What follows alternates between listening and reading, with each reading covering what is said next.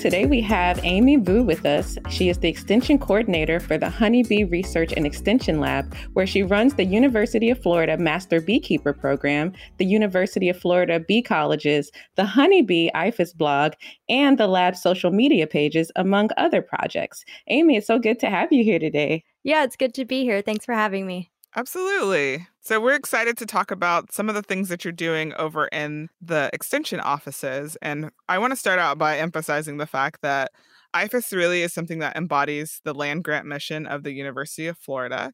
And that involves instruction, research, and extension. And she's doing that through the work that she does to kind of expose different counties in the state of Florida to beekeeping, but also through educational training. Since UF IFAS has extension offices in every county in the state of Florida, what does that mean for Floridians? I think that's something that people don't realize is that extension is just kind of a third part of the land grant university. So, extension is essentially taking all the research and all the instruction from those universities and bringing that to the general public. And so, you know, as you were saying, Jeremy, there are extension offices here in Florida. There are 67 counties in the state just about every single county that we have in the state has a UF IFAS extension office. That's fantastic. That is really That is cool. amazing. I'm I'm so happy to hear that that's that's happening. It's like the translation of all of these really technical ideas into a format that anyone can understand and implement and they're getting cutting edge information and research by being a part of that work. A lot of people will say that extension is kind of their best kept secret.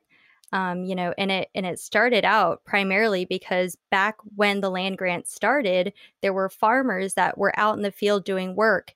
And, you know, of course, there were the college courses at the universities, and then, of course, the research part of it. But then there wasn't that person to take that science to to help the farmers. And so that's how extension was kind of made in that sense. Can you talk about like how did you get there? Did you grow up like you know what I'm going to do when I grow up? Extension work. like how how did you get there? I, I actually uh, got my degree in soil science and I, I got a degree in um, food production, just emphasizing on soil science. And after I was kind of working in the lab for a little bit, I decided, you know, I really don't want to work in the lab. I, I would prefer to definitely work with people and I want to educate and teach those people. And so that's kind of how I found the extension world.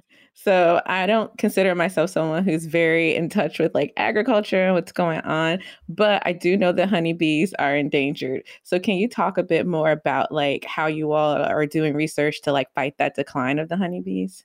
Yeah, so in 2006, actually, commercial beekeepers started seeing honeybee declines. They were starting to see half of their colonies being lost.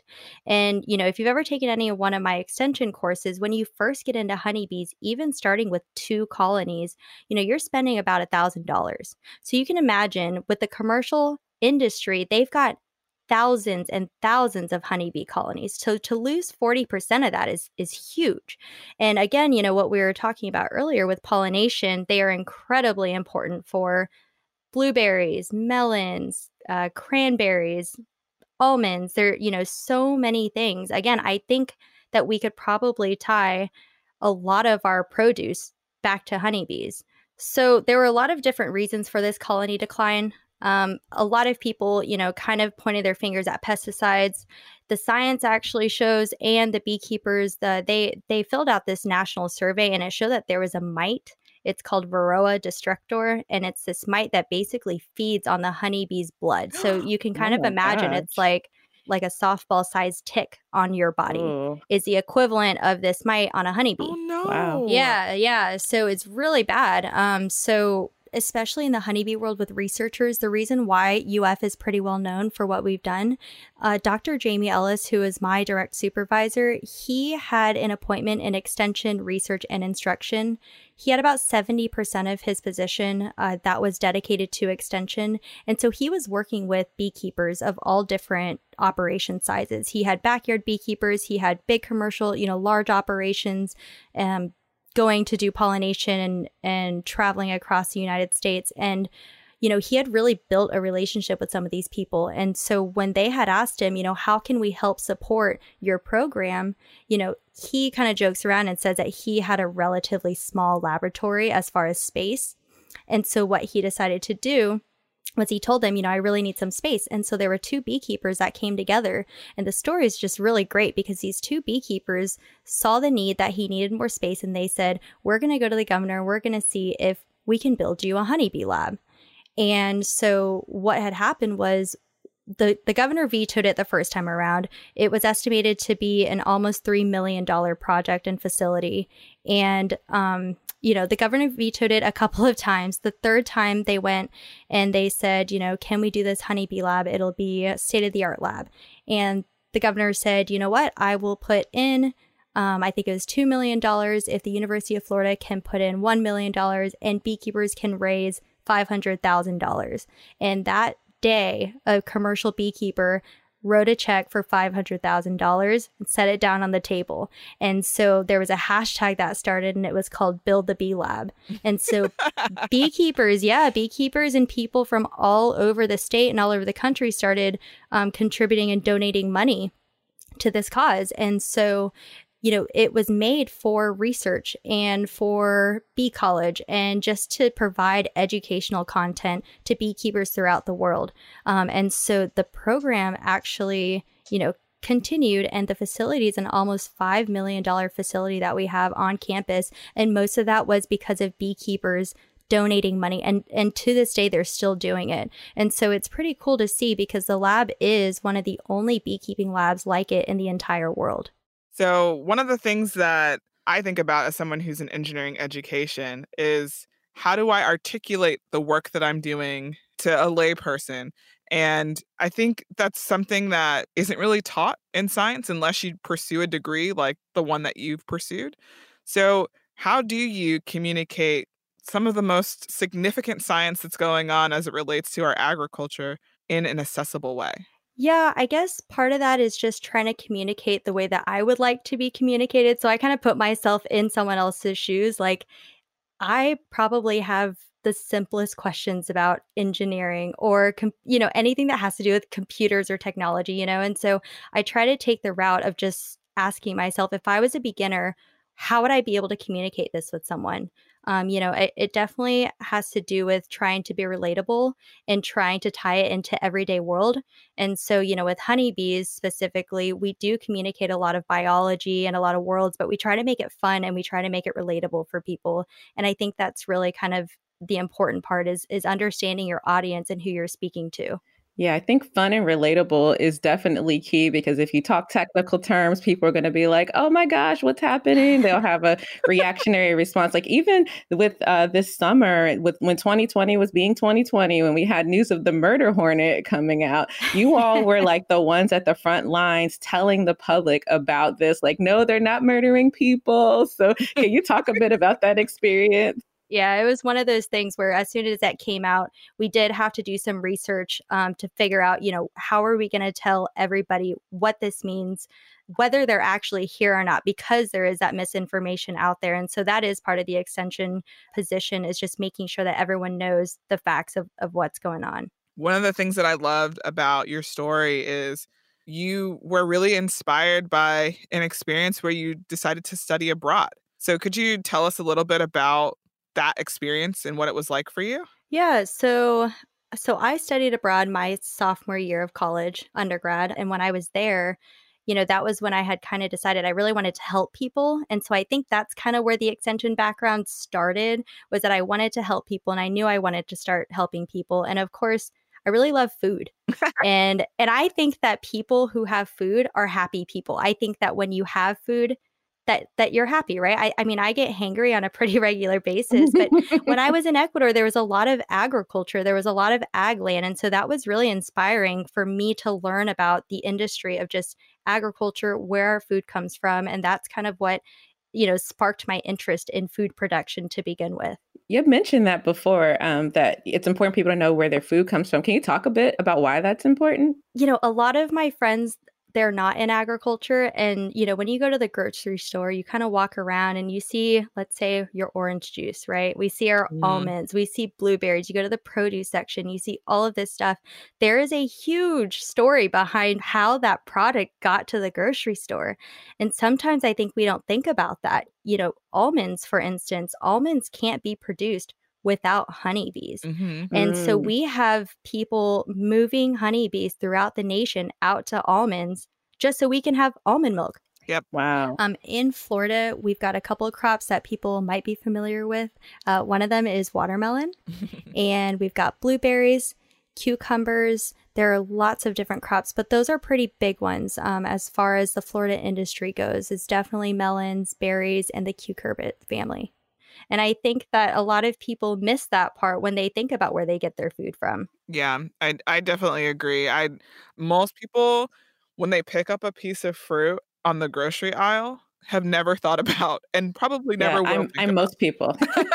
I walk in, it is there. That is where my food comes from. That is the end of the story.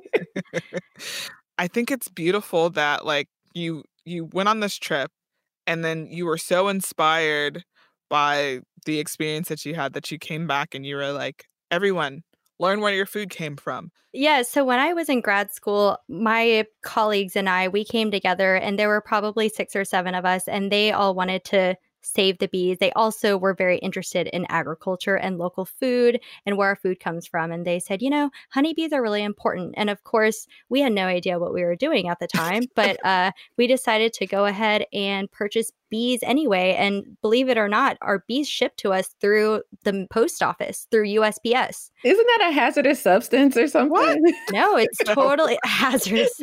Check all the boxes. so I've been a beekeeper for probably six or seven years now, um, which has definitely helped with my position. You know, I again try to take myself back to when I had first started, all the things I wish I knew. Okay, so you train people on how to become beekeepers, and there's all these services that we offer through the extension offices for people to have access to those resources. Right now, are you just working virtually to to provide those resources to people? How how do you how have you had to adapt the work that you do given the current state of the world really? Sure. So we have a couple of different programs. A lot of them are in person because, of course, with honeybees, it's hands-on experience, you know, beats everything. Yeah, I could see that. yeah. right. yeah, learning how to use tools, putting on equipment, learning how to handle equipment, learning how to handle bees. Um, so before COVID hit, we actually had a program called the Master Beekeeper Program. Mhm. The other thing that we run, which is a huge program that we have through UF, is called Bee College. Mhm. And it's basically just a two day workshop where anyone and everyone can come and it's essentially a beekeeping conference. So there mm. are all these different classes going on at the same time hands-on stuff classroom things you know tours of the lab that we have here on campus. And so that's kind of had to change a little bit and we we just recently had to do a virtual bee college which you know wasn't so much fun in the sense of we couldn't get hands on however we were able to reach people from around the world. I mean, Oh, we had people in New Zealand and they woke up and set their alarms at two in the morning Oh so that they could, yeah, so they could call into bee college. So that was pretty neat to have that and people from um, Japan, South Africa, Israel, just people from all around the world. So we definitely took on that opportunity and we're very grateful that that we were able to do that. So you have an international reputation then. We do, yeah. Part of our job is to do a lot of outreach, to do a lot of education, and then again to communicate the the information from the University of Florida. And just this year, we've had two national extension awards provided to UF, the University of Florida. So we are actually at the forefront of extension of communicating science through, you know, the Institute of Food and Agricultural Science. So it's it's pretty awesome to have two you know leaders in our industry that are really taking the forefront and are being recognized nationally which you know it's very well deserved I feel like science is one of those topics where like people think they know, like they might hear a buzzword or they might hear what their cousin told them and then they form these opinions based on things that aren't even true. So I really appreciate people who are science communicators because you have to basically be excellent in two things in the science part as well as the communication part and usually people are, you know, one or the other. So you have both skills. yeah i think it's important to be able to communicate science and to explain what science actually entails I think it's interesting that people generally don't consider the fact that our jobs as academics are really to kind of put that information out there for other academics so that they can innovate on what we're doing. Mhm. And so Yeah. it takes a lot of skill and it takes a lot of time to be able to remove all of the technical wording and make it something that Kyla and I could understand because we know nothing about beekeeping, right? Like yeah. it's such an amazing skill and something that I know that we strive to do in our classrooms at the University of Florida is really kind of arm our students with the skills to be able to take what they're learning in the classroom and share it with the world. So, hmm kudos to you for all that you're doing, not just on our campus, but all across the state of Florida and the world. Amy, it was so great having you be a part of our podcast, and we really look forward to hearing more about what the Honeybee Lab is doing. Hopefully, we get more beekeepers after this episode airs. So, thank you for joining us. Yeah, thanks for having me.